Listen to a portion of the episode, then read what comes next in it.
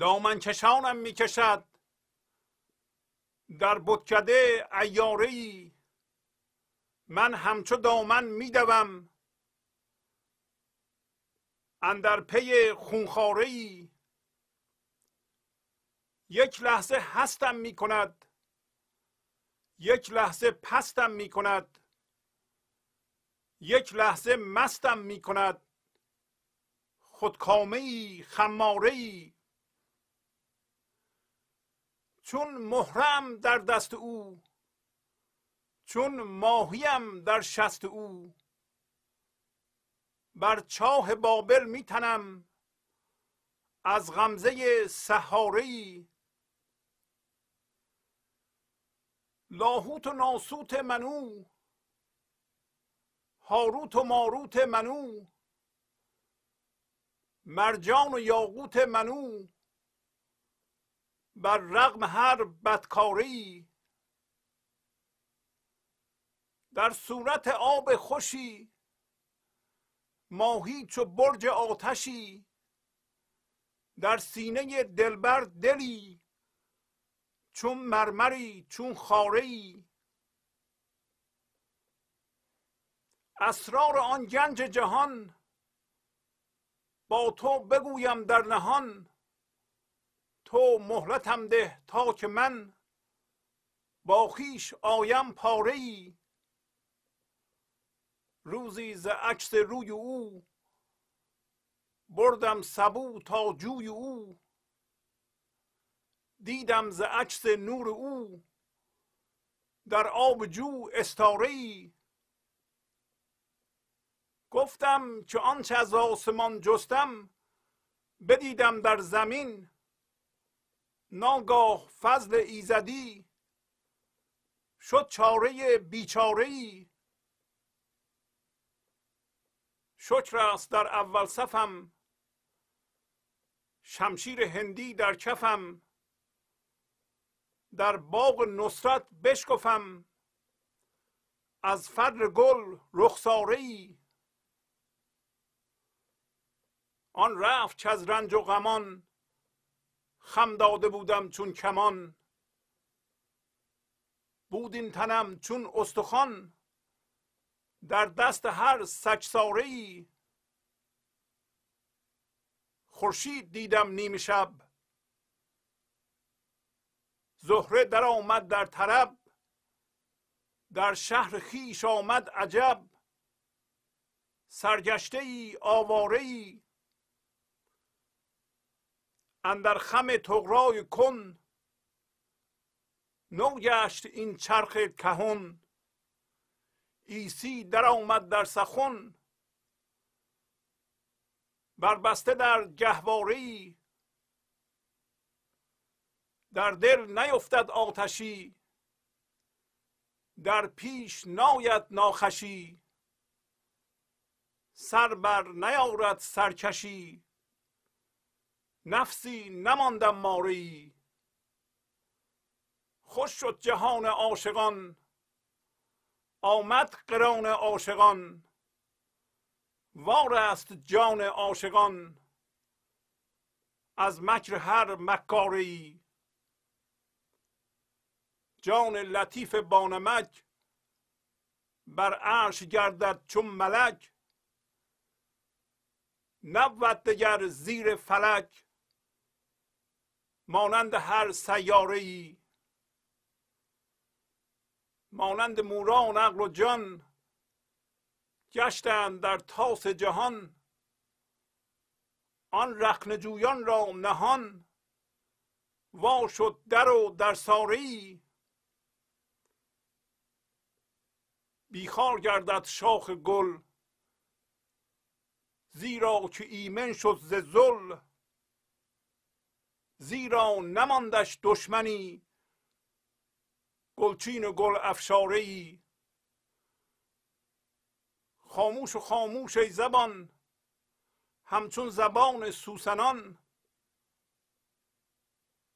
مانند نرگس چشم شو. در با کن نظاره ای با سلام و احوال پرسی برنامه گنج حضور امروز رو با غزل 2439 از دیوان شمس مولانا شروع می کنم دامن کشانم می کشد در بکده ایاره من همچو دامن می دوم اندر پی خونخاره ای پس مولانا میگه که یک ایاری ایاره زن فریبنده و زیبا.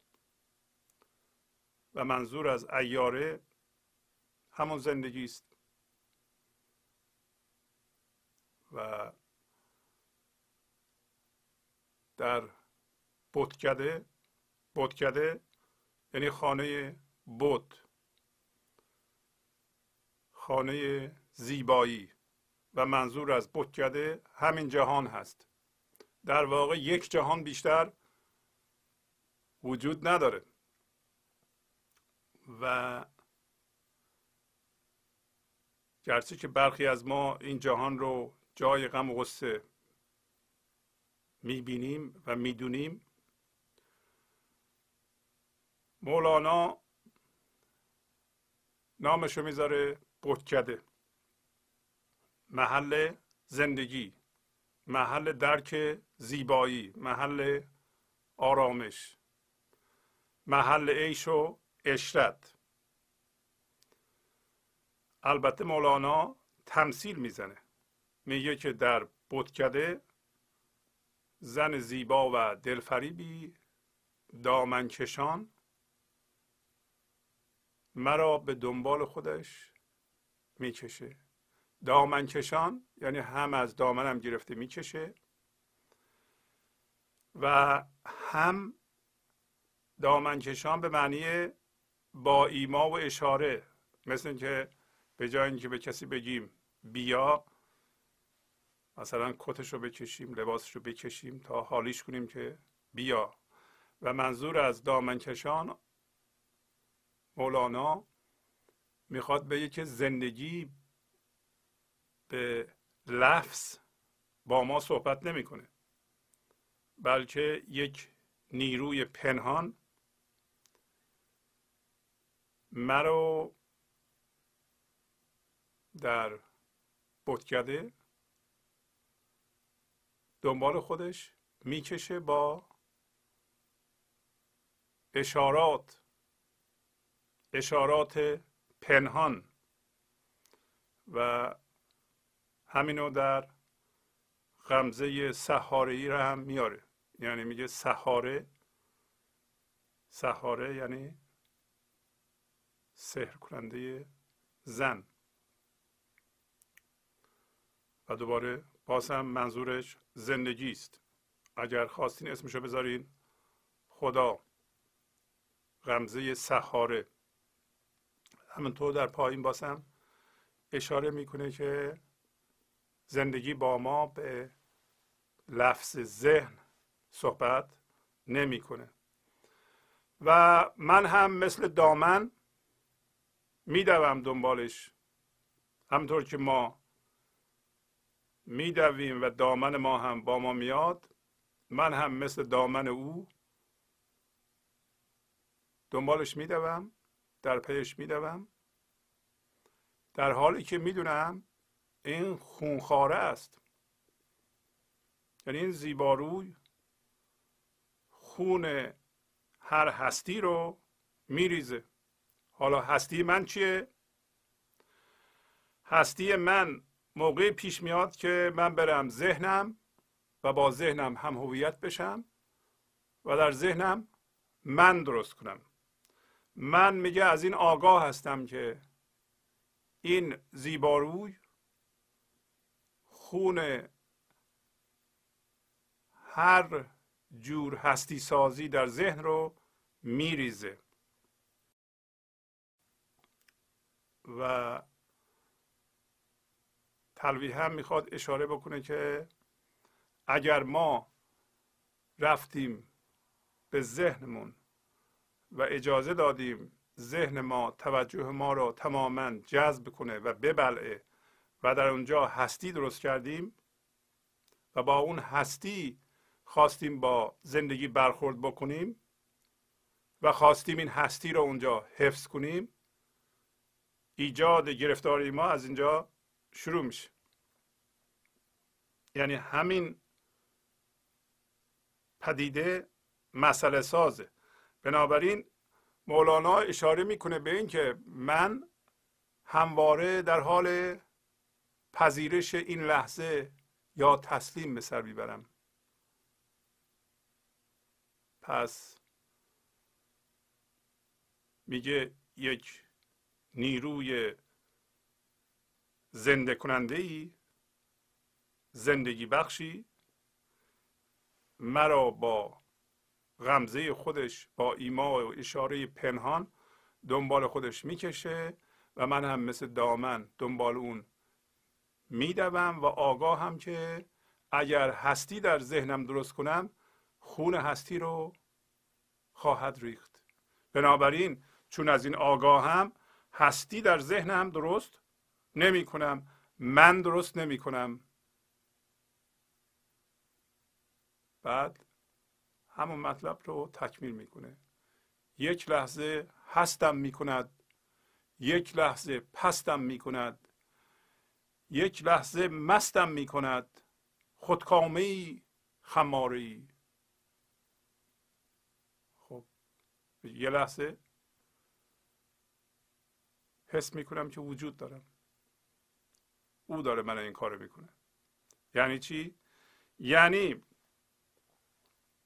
خودم رو به عنوان بیان زندگی حس می کنم در پایین خواهیم خوند. در حالی که بیان زندگی رو حس می کنم از خودم حس می کنم وجود دارم. یعنی هیچ مقاومتی در مقابل گذر زندگی یا نیروی زندگی از خودم در این لحظه نشون نمیدم. بنابراین هم فرم مادی دارم هم فرم معنوی دارم. مثل اینکه در دو بود زنده حس وجود داشتن می‌کنم. در حالی که آگاه هستم که این خونخواره داره این کارا رو می‌کنه و اگر هستی درست کنم و برم ذهن و از اونجا با زندگی برخورد بکنم گرفتار خواهم شد و خون من ریخته خواهد شد. و یه لحظه پستم می‌کنه. پس بنابراین اگر بگیرم به اون پدیده یا اون چیزی که الان اتفاق میفته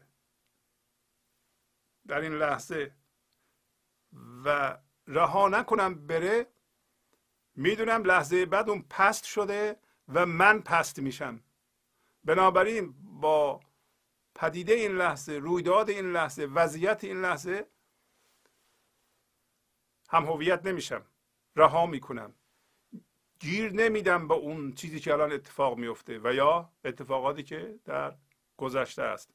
ببینید که چقدر حالت ما و طرز عملکرد ما با این دید فرق داره. مولانا داره میگه که چون من می‌دونم این لحظه هستم می‌کند. لحظه بعد پستم می‌کند. لحظه بعد مستم می‌کند. مستی من موقعی است که رها کردم. اون چیزی که وجود داشت. برگشتم دوباره به زندگی. برگشتم به فضای حضور. برگشتم به زمینه ای که با اون جهان من درک می‌کنم. اون زمینه بی فرمه. زمینه ای که با آن فرم یا جهان رو درک می‌کنم. برگشتم به اون تماما. بنابراین مست هستم. و این کارها رو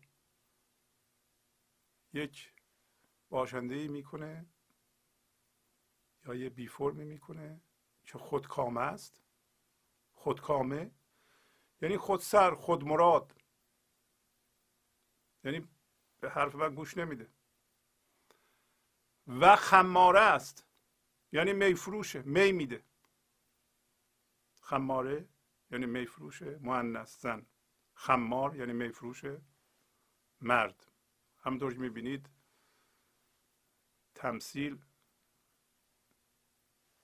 مثل سحاره خماره خونخاره اینا. با اضافه کردن ه حالت معنس بودن به شخصیت ها داده. حالا ما به اون کاری نداریم. منظور از اونا همه زندگی هست. فضای حضور هست. در این لحظه این لحظه است. معنی در واقع کامل این لحظه یعنی فضایی که همه چی در این لحظه در آن اتفاق میفته و ما هم از اون جنس هستیم. پس ما از جنس اتفاق نیستیم. ما از جنس وضعیت ها نیستیم. پس داریم میگه که من اینطوری به سر می‌برم. که وقتی زندگی خودش رو از من بیان می‌کنه اجازه میدم این نیروی زندگی از من بدون مقاومت در این لحظه عبور بکنه حس می‌کنم وجود دارم. و وقتی بیان شدین در پایین اسمشو می‌ذاره گل من باز میشه. یا از فر گل رخساری باز می‌کنم؟ یعنی من گلم رو باز می‌کنم در حالی که فر گل از من بیان میشه؟ پس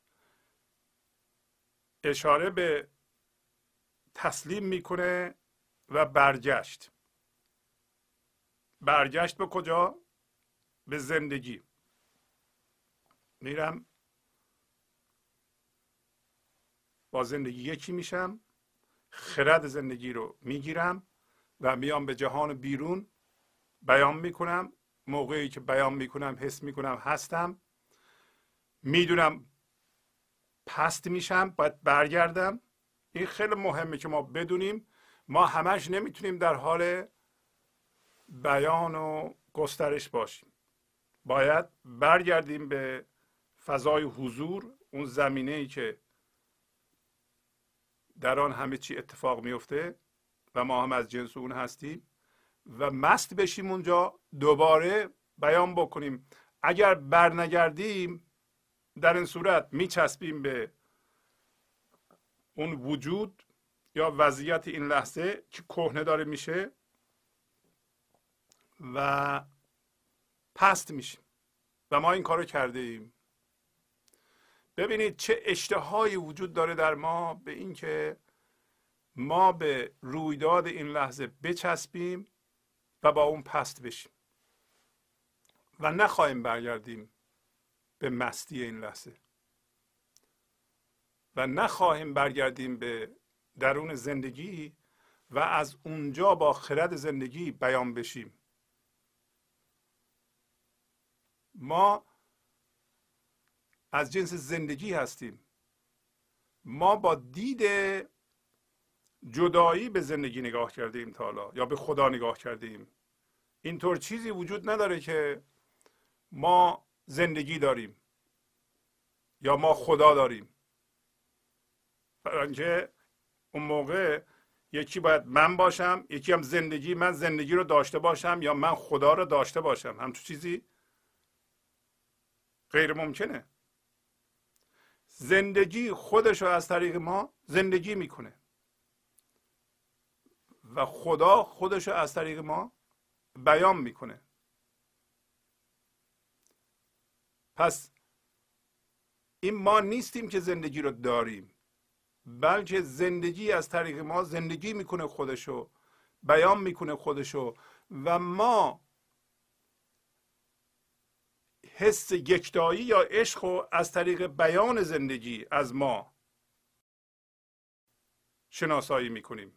پس شناسایی یکتایی از طریق ما از طریق بیان انرژی عشقی است.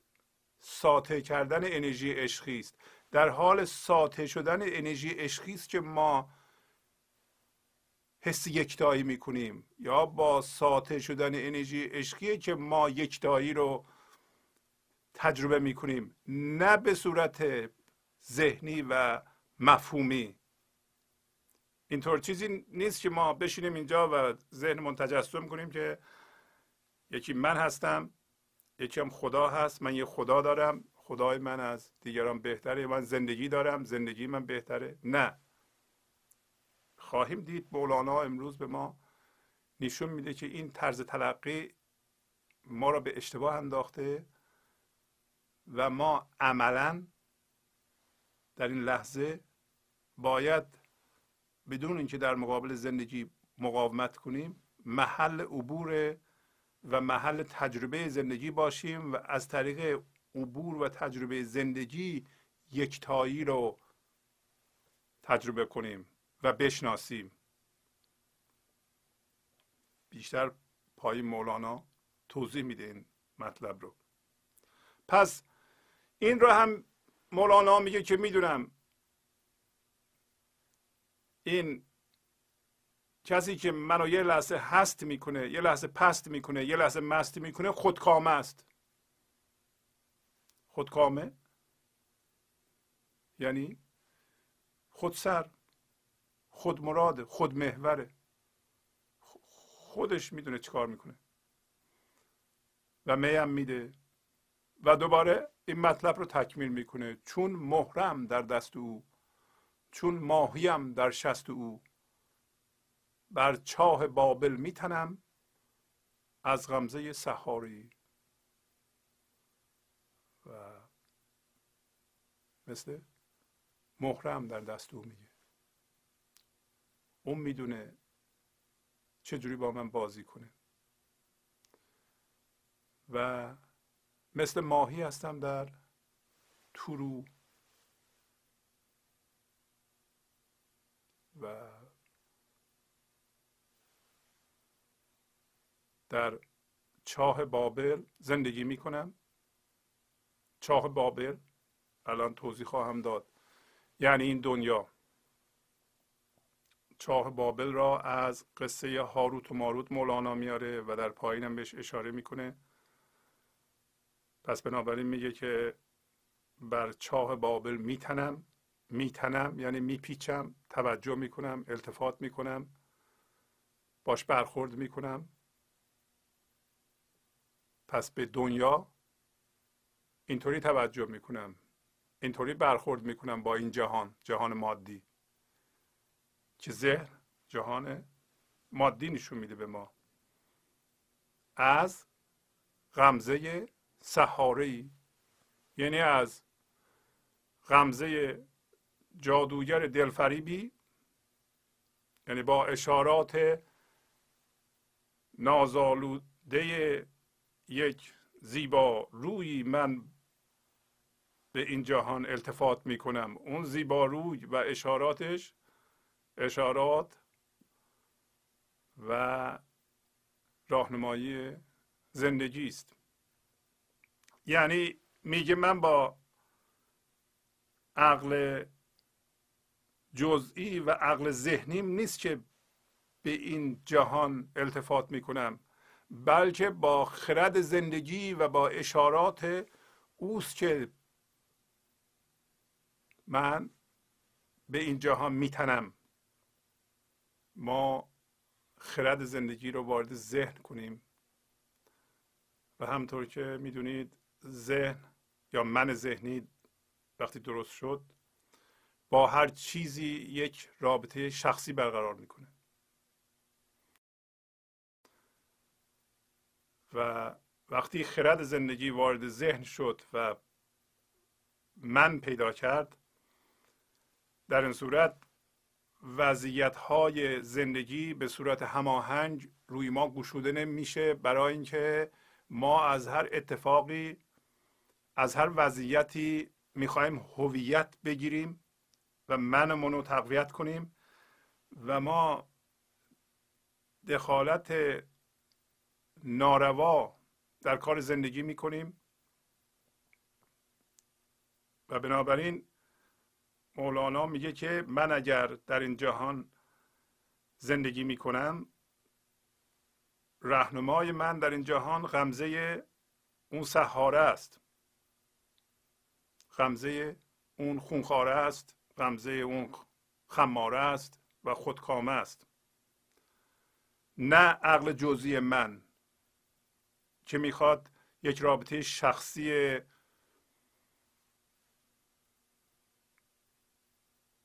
به اصطلاح تقویت کننده من با هر چیزی برقرار کنه. مثلا وقتی ما به طبیعت میریم وقتی با عقل مندار به طبیعت نگاه می‌کنیم شروع می‌کنیم به رابطه برقرار کردن شخصی با چیزهای طبیعی مثل مثلا درخت. یک دفعه می‌خوایم بدونیم که این درخت مثلا به چه درد می‌خوره چه فایده به ما داره. آیا میشه همچون درختی خونه ما باشه؟ ای کاش خونه ما بود. چقدر زیباست ولی حیف که مثلا در شهر ما نیست. چرا ما از اینها نداریم در شهرمون یا در خونهمون؟ اینا چیزهایی که من ذهنی میگه در حالی که اگر با خرد زندگی به این درخت نگاه می‌کردیم. ما درخت همون جا که هست جاش خوبه. حالا ما می‌تونیم نظیرش رو در خونه هم بکاریم. ولی اون لحظه که ما می‌خواهیم زندگی رو حس کنیم در این صورت اون فضای حضور ما با فضای حضور درخت یکی میشه و ما این رابطه رو بر اساس اون فضای حضور با درخت برقرار می‌کنیم در اون لحظه یا در این لحظه. نه اینکه رابطه شخصی این درخت به چه درد می‌خوره حالا چرا اینجا کاشته شده چند سالشه اصلا از چه نوعیه؟ اینا سوالات ذهنی است. و بنابراین طبیعت به جای اینکه به ما کمک بکنه ما به حضور برسیم یا از طبیعت از ما استفاده کنه از حضور ما تا زیباییش رو بشناسه ما حرام می‌کنیم زندگی رو. پس مولانا میگه بر چاه بابل میتنم از غمزه سهاری دوباره حرفش رو تکمیل می‌کنه. میگه لاهوت و ناسوت منو هاروت و ماروت منو مرجان و یاقوت منو بر رغم هر بدکاری. لاهوت یعنی آسمانی. مربوط به خدا. ناسود یعنی مربوط به این جهان. ناس یعنی مردم. مربوط به مردم. مربوط به زمین. مربوط به جهان مادی. پس میگه اگر شما می‌خواین راجع به لاهوت صحبت کنید یا ناسود صحبت کنید همون ایاری که اول گفته من غیر از اون چیز دیگه ای نمی‌شناسم. دائما چشم ما روی اونه. پس من نمی‌خوام وارد بحث راجع به لاهوت و ناسوت میگه بشم. منو نبر توی ذهن. من الان با او یکی هستم. با اون ایاره و اون منو با ایما و اشاره درون راهنمایی می‌کنه به صورت غمزه سحاره و من نمی‌تونم اونو رها کنم بیام کجا؟ به جهان ذهن و شروع کنم استدلال های ذهنی و شناخت ذهنی. من کارم اینه که از اونجا خرد رو بگیرم زیبایی رو بگیرم و بیان کنم چون در سطر اول و دوم گفته که چجوری من زندگی می‌کنم؟ من از اونجا زندگی می‌کنم.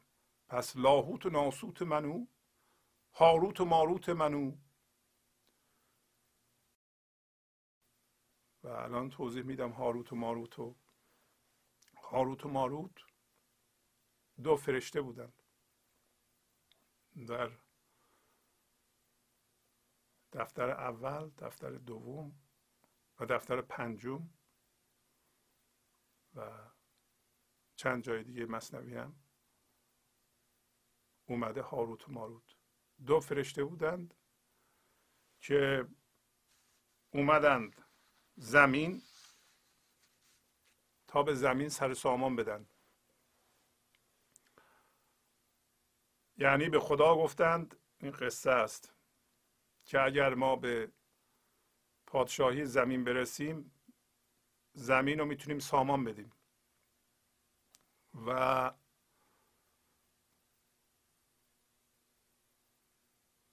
خدا گفت بسیار ولی برحضر داشت اون دوتا فرشته رو که اسمش هاروت و ماروت بود از اینکه خودشونو وارد به اصطلاح حرس بکنند وارد اون کارهای زمینیان بکنند درگیر بشن با اونها و چشم از روی خدا بردارند. گفت شما پاکیتون و اسمتتون رو از من می‌گیرید. اگر چشمتون رو از من بردارید و قاطی کار زمینیان بشید منحرف خواهید شد. ولی اونا قبول نکردند. گفتند که ما میریم. خودمون درگیر کارهای زمینی می‌کنیم و هر موقع دلمون خواست برمیگردیم به آسمان. حتی مولانا نتیجه می‌گیره که از قصه هاروت و ماروت در دفتر اول گفت حقشان گر شما روشنگرید در سیهکاران مخفل منگرید. چون وقتی اومدن زمین و گفت از اون سوراخ وقتی نگاه کردند منظور از سوراخ همون ذهن بود. یه دفعه کار زمینیان رو دیدند. دیدن که اینا کارهای بسیار گناهالوده یا عوضی می‌کنند و شروع کردن به خشمگین شدن یعنی قاطی شدن با کارهای مردم و قضاوت کردند و با قضاوتشون هم هویت شدن و خدا بهشون گفت که شما اگر می‌خواین روشنگری بکنید اصلا به کارهای بعد مردم نگاه نکنید. شما همون انرژی که از من می‌گیرید اونو بیان بکنید. گفت حقشان گر شما روشنگرید در سیهکاران مخفل من گرید یعنی اون کسایی رو که اون کارهایی رو که ذهن شما اخفال نشون میده به اونها اصلا توجه نکنید. شما فقط خودتون رو بیان کنید. اونا قبول نکردن. اما قصه ای که مربوط به این قضیه است به این ترتیبی که هاروت و ماروت اومدن زمین و خدا بهشون گفت که اگر هرس بورزید یا به عبارت دیگه اگر اون شهوتی که در انسان هست در شما هم به وجود بیاد یا در شما به وجود بیارم شما دیگه نمی‌تونید خودتون رو کنترل کنید. و درش گم خواهید شد. و حالا این قصه به این ترتیب هاروت و ماروت قبول نکردند چون بسیار متکی بر پاکی خودشون بودند و به اینم توجه نکردند که هر لحظه پاکیشون رو از خدا می گرفتند طبق قصه. بنابراین اومدن زمین و هرس ورزیدند و عاشق زنی شدند. و خواستن از اون زن کامجویی کنند و اون زن پیشنهاد کرد که اگر بخواهید این کار رو بکنید باید این سه کار رو بکنید. که این سه کار چی بود؟ گفت یا باید شراب بخورید یا هم شراب بخورید هم بت پرستی بکنید. یعنی شرک بورزید.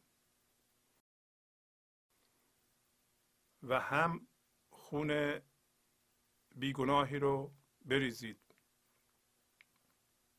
و هاروت و ماروت فکر کردن که شراب خوردن ساده تر از همه است.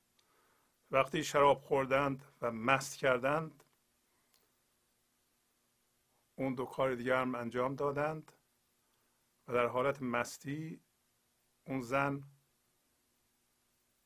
اسم اعظم را از هاروت و ماروت که فرشته بودن پرسید و وقتی یاد گرفت به آسمان رفت و تبدیل به ستاره زهره شد که خدای شادی است. و هاروت و ماروت نتونستن کام بگیرند و هاروت و ماروت به علت این گناهی کردند قرار شد مجازات بشند و مجازاتشون در چاهی به نام چاه بابل آویزان یا سرگردان بشند مولانا گرچه که این قصه به نظر افسانه میاد افسانه رو می‌گیره و حقیقتی رو بیان می‌کنه. البته اینم بگم که در دفتر پنجم مولانا آشکارا میگه که منظور من از هاروت و ماروت عقل و روحه یا عقل و جانه. و میگه همچو هاروت و چو ماروت آن دو پاک بستند اینجا به چاه سهمناک. یعنی عقل و جان یا روح که دو لطیفه روحانی و خدایی هستند غیبی هستند در این جهان بسته شدند به چاه سهمناک یعنی هم هویت شدگی با ذهن یا هم هویت شدگی با جهان مادی که همون چاه بابل باشه. حالا پس اینا متوجه شدیم که منظور از هاروت و ماروت عقل و جان هست. عقل به این معنا که اصل راهنمایی کننده است. خرد زندگی است. و جان مربوط به زنده بودن و حرکت کردن و انجام دادن و اینجور چیز هاست. پس بنابراین اگر ما بخوایم بدونیم که هاروت و ماروت چی بودند گرچه ما نمی‌تونیم عقل و جان رو در بیرون به صورت مادی نشون بدیم. ولی وقتی یه انسانی به وجود میاد ترکیب این عقل و جان در انسان خودشو نشون میده. گاهی اوقات من این دوتا رو تشبیه می‌کنم به قانون اوه مثلا ما در فیزیک دبیرستان خوندیم که اختلاف پتانسیل مساوی است با مقاومت ضرب در جریان. در اصل ما پتانسیل داریم یا اختلاف پتانسیل داریم؟ ما وقتی میگیم اختلاف پتانسیل مساوی است با مقاومت سیم ضرب در جریانی که ازش عبور می‌کنه ما نمی‌تونیم جریان رو به اصطلاح ببینیم یا لمس کنیم مگر اینکه با دستگاه های اندازه بگیریم. ولی وقتی جریان از سیم عبور می‌کنه مقاومت خودشو بروز میده و ترکیب اینها به صورت اختلاف پتانسیل هست. پس عقل و جان هم می‌تونیم بگیم یه همچون چیزیه. عقل و جان گرچه دوتا لطیفه غیبی است ولی در این جهان وقتی به کار میفته در انسان کار میفته و ترکیب عقل و جان هست. اگر جانی زنده باشه ولی عقلی نباشه اینو راهنمایی کنه اینجا به درد نمی‌خوره. ولی مولانا هم در اون قصه و هم در این شعر دفتر پنجم میگه که همچو هاروت و چو ماروت آن دو پاک بستند اینجا به چاه سهمناک. چاه سهمناک همین جهانه که وقتی این دوتا هم هویت شدند با جهان افتادند به چاهی که در اینجا دوباره در این غزل مولانا اشاره می‌کنه. آخر جان آخر غزل مانند موران عقل و جان گشتند در تاس جهان. حالا در اونجا میگه چاه در اینجا میگه تاس تاس یعنی تشت مثل کاسه. مثل مورچه ها میگه این عقل و جان که همون هاروت و ماروت باشه.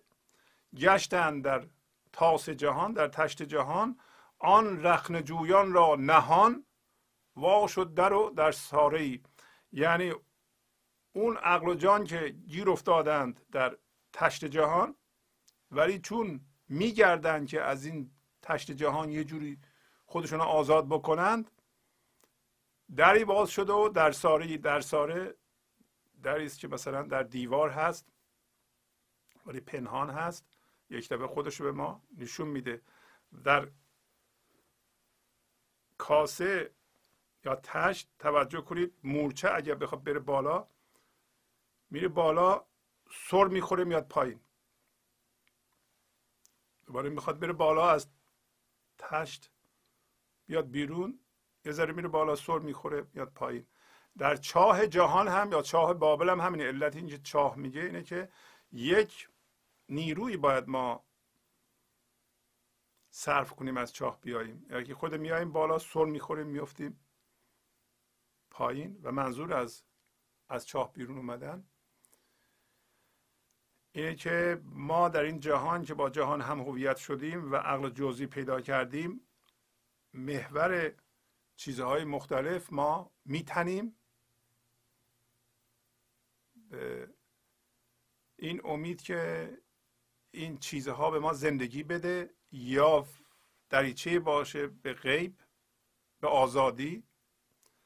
ولی هرچی حول اینا میتنیم گرچه اولش به نظر میاد که یه چیزی می‌خواد ما رو نجات بده ولی وقتی جلو میریم سر میخویم بیایم پایین می‌بینیم که نه این چیز هم یا از بین رفت یا به دست آوردیم ما رو خوشبخت نکرد. چند دفعه شما امتحان کرده اید اینو که فکر می‌کردید مثلا مدرک می‌گیرین خوشبخت میشین.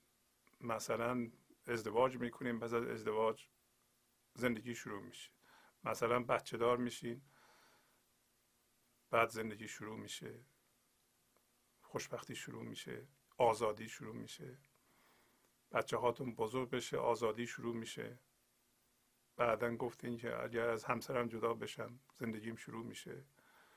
یعنی حول محورهای وضعیت زندگی ما مثل موران میریم بالا و سر می‌خوریم میایم پایین ولی اگر الان ببینیم که ما گیر افتادیم مثل اون مورچه که از تشت میره بالا دنبال در و در ساره میگردیم و می‌دونیم که در و در ساره چیز وضعیتی و شرایط زندگی نیست. وضعیت زندگی نیست رویداد نیست پول نیست نمی‌دونم متعلقات نیست. اینا رو اگه بدونیم در از جنس دیگه ایه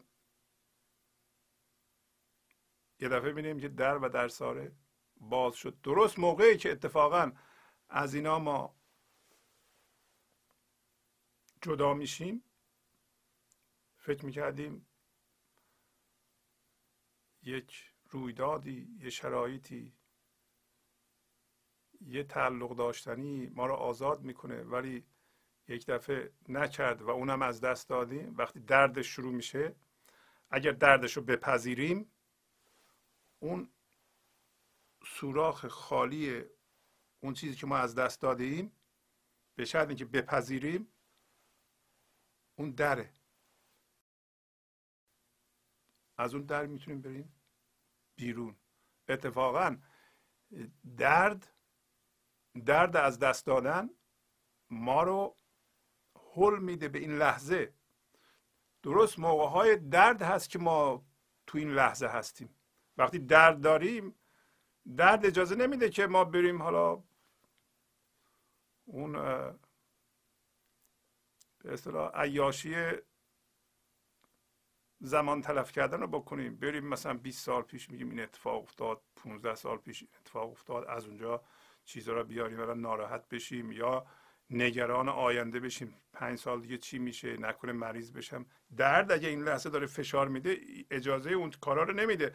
بنابراین درد می‌بینین که ما رو با فشار حل میده به اینکه توجه کن به این لحظه. زندگی در این لحظه است. این لحظه هیچ ایرادی نداره. این لحظه تو زنده هستی و زندگی می‌خواد خودش از تو بیان کنه و میاییم اون موقع می‌فهمیم که مولانا چی میگه. اما برگردیم به قصه هاروت و ماروت. پس اگر ببینیم که هاروت و ماروت اومدند یعنی عقل و جان اومدند. نیروی راهنمایی کننده و نیروی زندگی و زنده بودن که در ما وجود داره اومدن تو این جهان. ترکیبش که ما باشیم ما تصمیم گیرنده هستیم. ما توانایی انتخاب داریم. ما اراده آزاد داریم که از توانایی که عقل و جان به ما میده پیدا کرده ایم اینو. حالا انتخاب های ما با اون اراده آزاد متاسفانه جوریه که عقل و جان رو گرفتار می‌کنه. پس هاروت و ماروت هرس ورزیدند. هاروت و ماروت اولا اومدن گفتن که یه چیزی در آینده جایگزین زندگی این لحظه بشه. خدا بهشون گفته بود که شما چشمتون رو که این لحظه باشه؟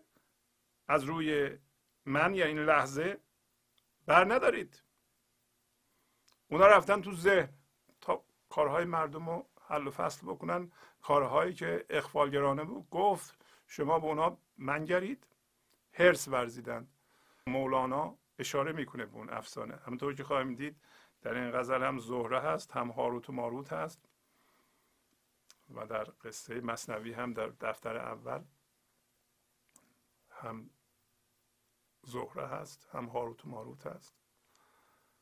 و خب اون زن برخورداری این دنیا بوده و زنده بودن در این دنیا بوده. اونا به صورت ذهنی عاشق زن شدن. عاشق زن شدن یعنی چی؟ یعنی با ذهنشون می‌خواستن زندگی بکنند. حالا گفت که این سه کار رو بکنید. حقیقتا هم هویت شدن با ذهن همین سه کاره. گفت یکی شما بیاین شراب بخورید شراب بخورید یعنی چی؟ یعنی بخواین از چیزهای مادی انرژی زندگی بگیرید. گفتن چشم.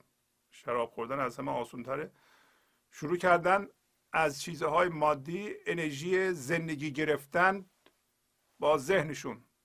همونطور که الان ما داریم می‌کنیم.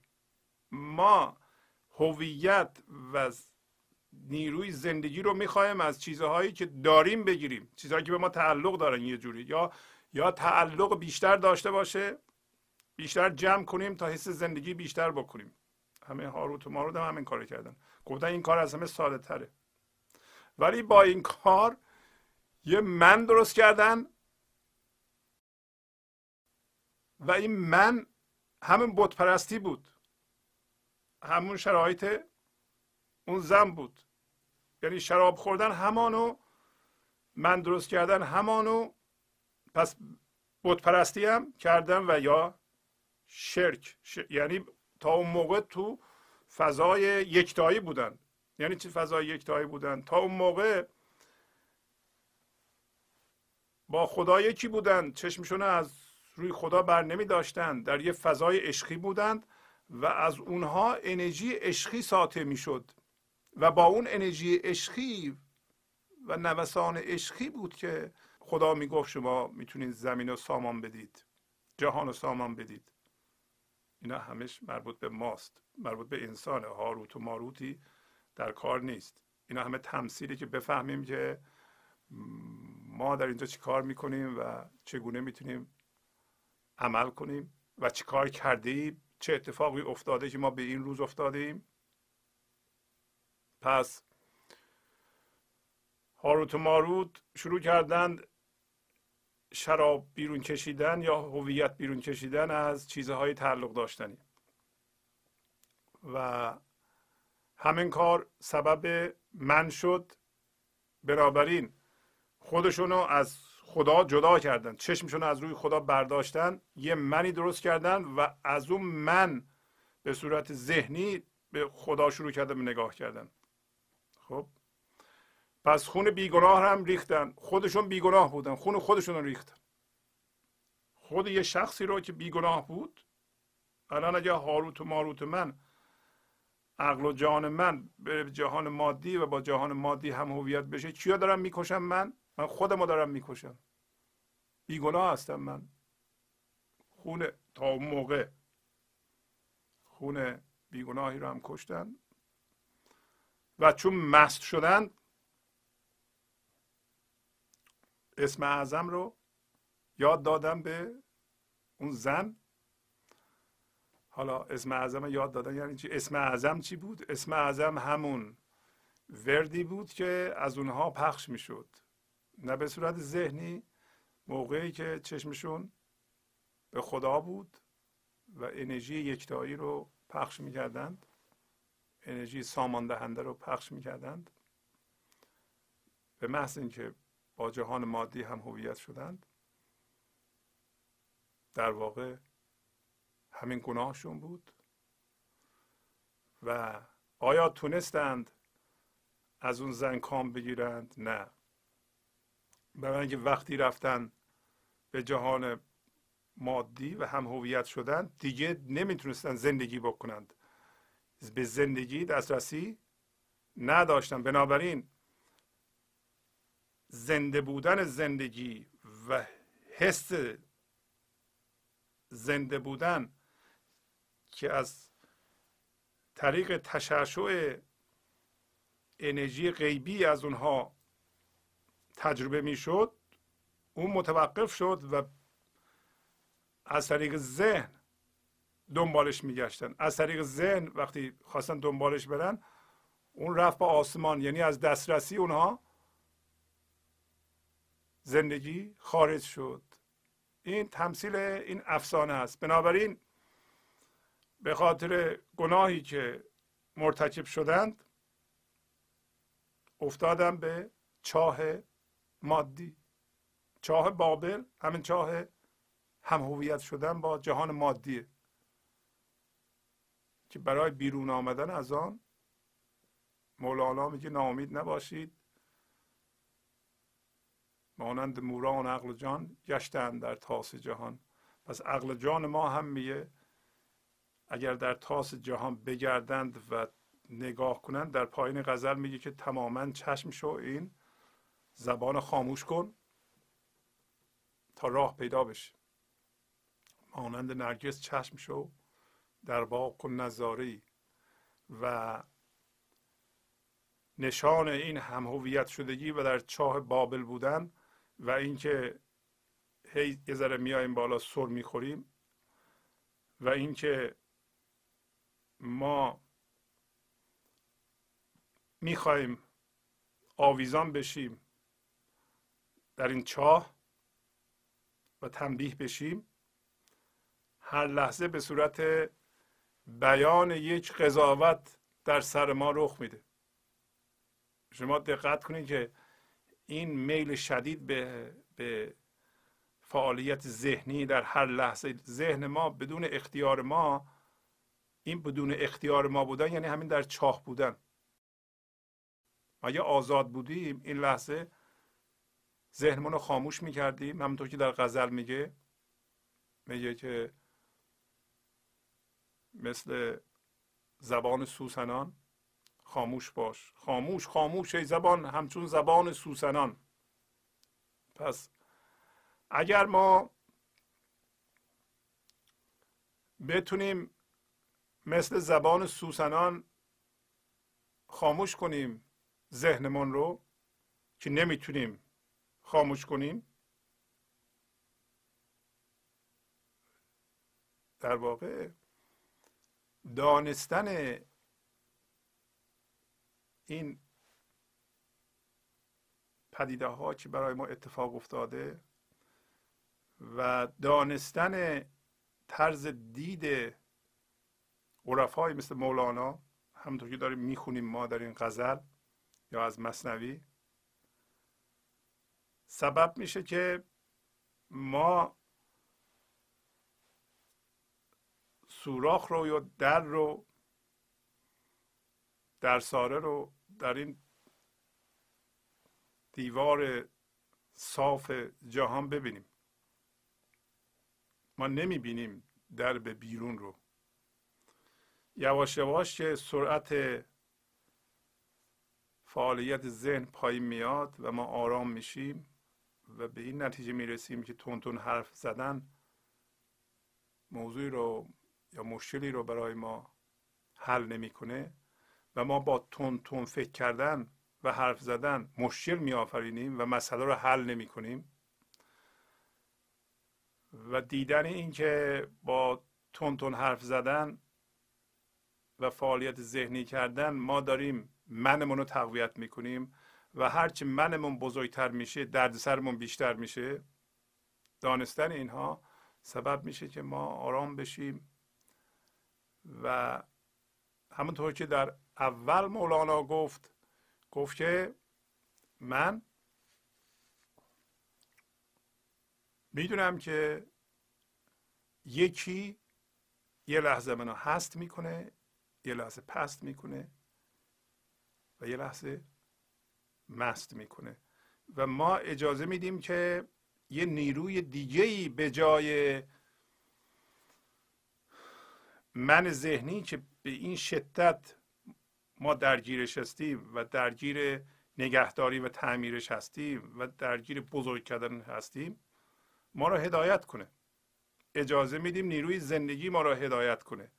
ما می‌تونیم این کار رو بکنیم.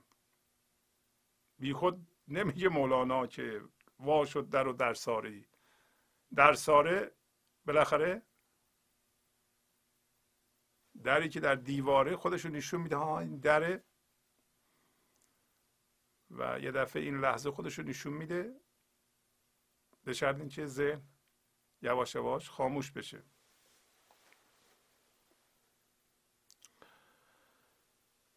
در دفتر اول قصه هاروت و ماروت از سطر 3321 شروع میشه.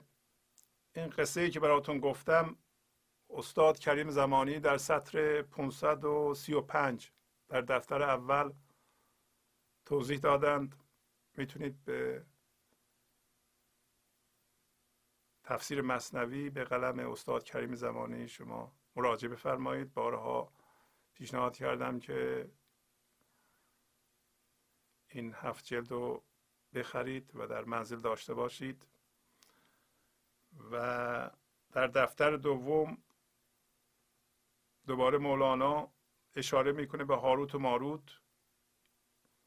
در سطر 2468 که میگه از خطر هاروت و ماروت آشکار چاه بابل را بکردند اختیار. و این قصه در دفتر دوم بسیار بسیار مهمه که در آینده براتون خواهم خوند. شما خودتون می‌تونید مراجعه کنید و جزئیات رو در اونجا بخونید. و استاد آدرس میدن که دوباره در کجاها قصه هاروت و ماروت در مصنوی اومده. قصه هاروت و ماروت بسیار بسیار با معنی است پس مولانا گفت که لاهوت و ناسوت منو هاروت و ماروت منو مرجان و یاقوت منو بر رغم هر بدکاری. الان دیگه معنا روشن میشه. میگه که اون ایاره هم لاهوت و ناسوت منه هم هاروت و ماروت منه. هاروت و ماروت به عنوان معلم سحر و جادوگری هم در ادبیات ما شناخته شده. و خیلی از در واقع شاعران ما به عنوان استاد سحر از هاروت و ماروت یاد کردند. بنابراین اگر جایی دیدین که به عنوان معلم سحر و جادو ازشون یاد میشه تعجب نکنید. پس میگه هاروت و ماروت من هم اون ایاره است. و مرجان و یاقوت منم دوباره اون ایاره است. مرجان و یاقوت یعنی چیزهایی که مردمی که عقل جزئی دارن ازش می‌خوان هویت بگیرند. یعنی چیزهای به اصطلاح با ارزش این جهانی که مردم متکی بهش هستند. مرجان و یاقوت من. در پایین اسمشو می‌ذاره گل این جهانی. و وقتی ما ازشون آزاد شدیم میگه که بیخار گردد شاخ گل. و در زم گل رو به کل یا خدا تشبیه می‌کنه. یا خدا را به گل تشبیه می‌کنه و ما را شاخ او. بیخار گردد شاخ گل. یعنی ما شاخ گل هستیم. خدا خود گله و ما از او جدا نیستیم. این تشبیه بسیار با معنی و مهمه برای اینکه ما همیشه خودمونو با من ذهنی جدا از زندگی می‌دونیم. و وقتی میگه بیخار گردد شاخ گل یا ما چهره باز می‌کنیم رخساره باز می‌کنیم از فر گل یعنی یک گلی میشیم که در واقع روی درخت گل خدا باز میشه و از فر اون درخت هم در اون گل هست و فر گل از طریق این گل باز شده بیان میشه. و پس میگه مرجان و یاقوت مردم چیزهایی است که ازش هویت می‌گیرند و بر رغم همه بدکارگان بدکارگان کسایی هستند که همین کارو می‌کنند.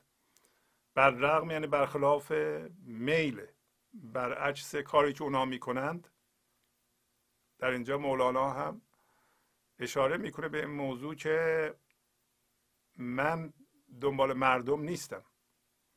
اینطوری نیست که جمع یه کاری رو بکنه و من دنبال اونا راه بیفتم.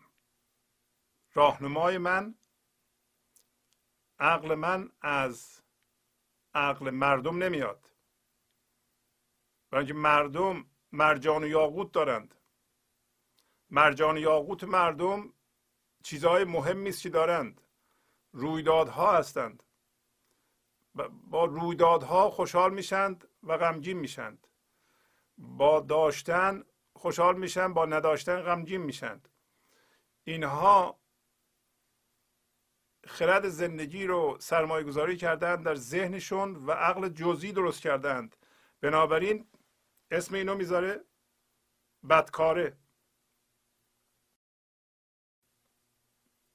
برعکس رفتاری که بدکارگان دارند من میگه لاهوت و ناسوتم اونه و اینا که از من کل سحر یاد می‌گیرند طرز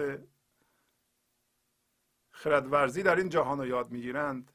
عقلشون رو از من کل این زمین می‌گیرند. من ذهنی. و اینکه کسایی که با جهان مادی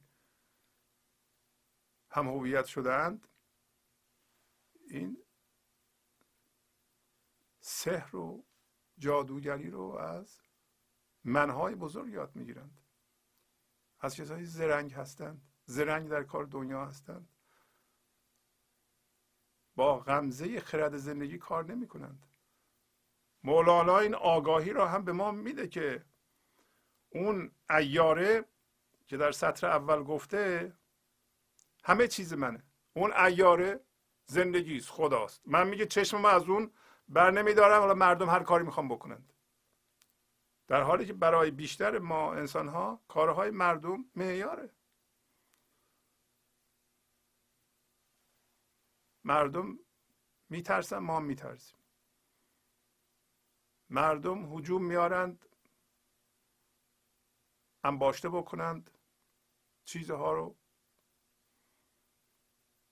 در خودشون متعلقاتشون رو زیاد بکنند از اون طریق احساس بزرگی بکنند. به مقایسه برند. ما هم همینطور. مولانا میگه که بر رغم هر بدکاری من چشم ما از اون ایاره بر نمیدارم. حالا می‌خواد یک تعریفی از اون بکنه از اون ایاره میگه در صورت آب خوشی ماهی چو برج آتشی در سینه دلبر دلی چون مرمری چون خاره ای خب. وقتی ما در مقابل زندگی مقاومت نمی کنیم و زندگی آزادانه خودش از ما زندگی می‌کنه فرم ما یعنی بدن ما فکر ما هیجانات ما درون ما خوش میشه.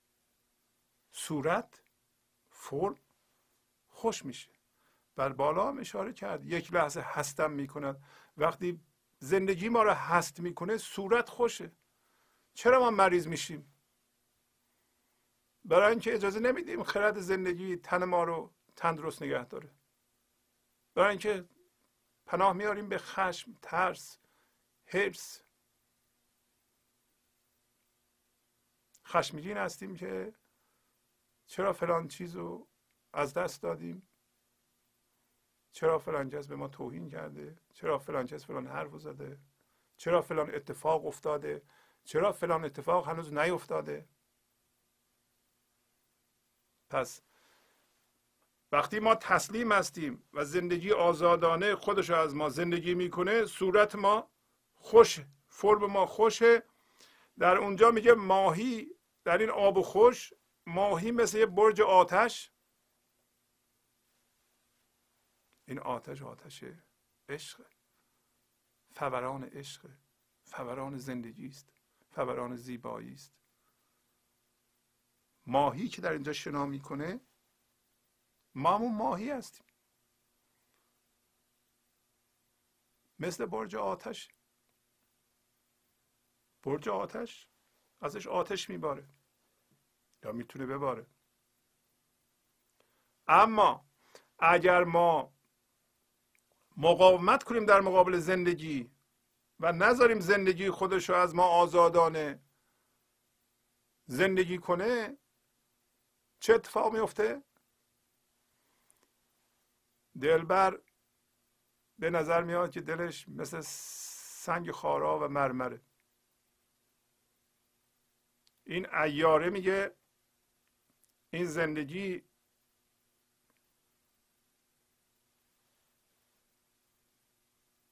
وقتی من با منم باش برخورد می‌کنم دلش سنگ میشه. اینطور هم هست. ما خیلی وقتا میگیم که چرا خدا به ما لطف نمی‌کنه؟ چرا رحم نمی‌کنه؟ حالیمون نیست که ما فراوانی رو نمی‌بینیم. ما شکر فراوانی رو نداریم. ما قدر زندگی رو نمی‌دونیم. ما حالیمون نیست که الان جلوی زندگی استاده ایم و نمی‌ذاریم زندگی از ما عبور کنه. زندگی می‌خواد برکاتش رو به ما بده. می‌خواد بدن ما رو سالم کنه. می‌خواد فکر ما رو سازنده کنه. ما نمی‌ذاریم. ما جلوش وایستادیم. الان مقاومت می‌کنیم. با همین من با همین؟ من ما نمیگیم لاهوت و ناسوت منو هاروت و ماروت منو. هاروت و ماروت هستیم ما. ما معلم سحر و جادو هستیم. ما زرنگ هستیم. ما نه من ذهنی. من ذهنی اینطوریه. من ذهنی فکر می‌کنه بلده. و پس میگه در صورت آب خوشی ماهی چو برج آتشی در سینه دلبر دلی چون مرمری چون خاره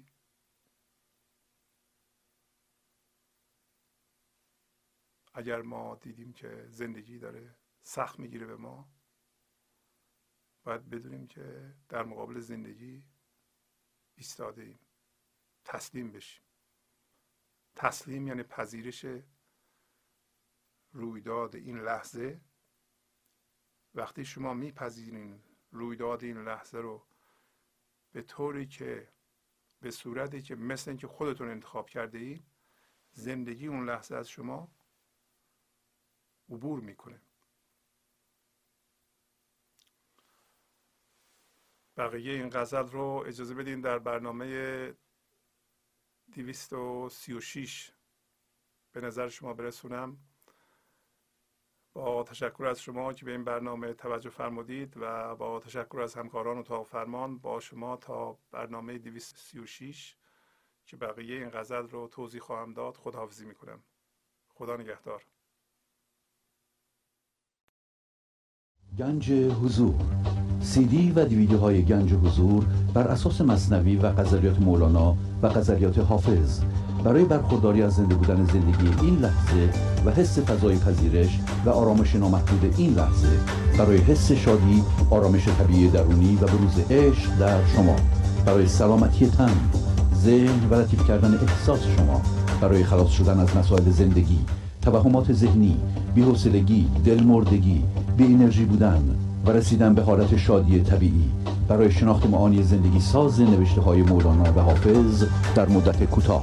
برای سفارش در آمریکا با تلفن 818 970 3345 تماس بگیرید.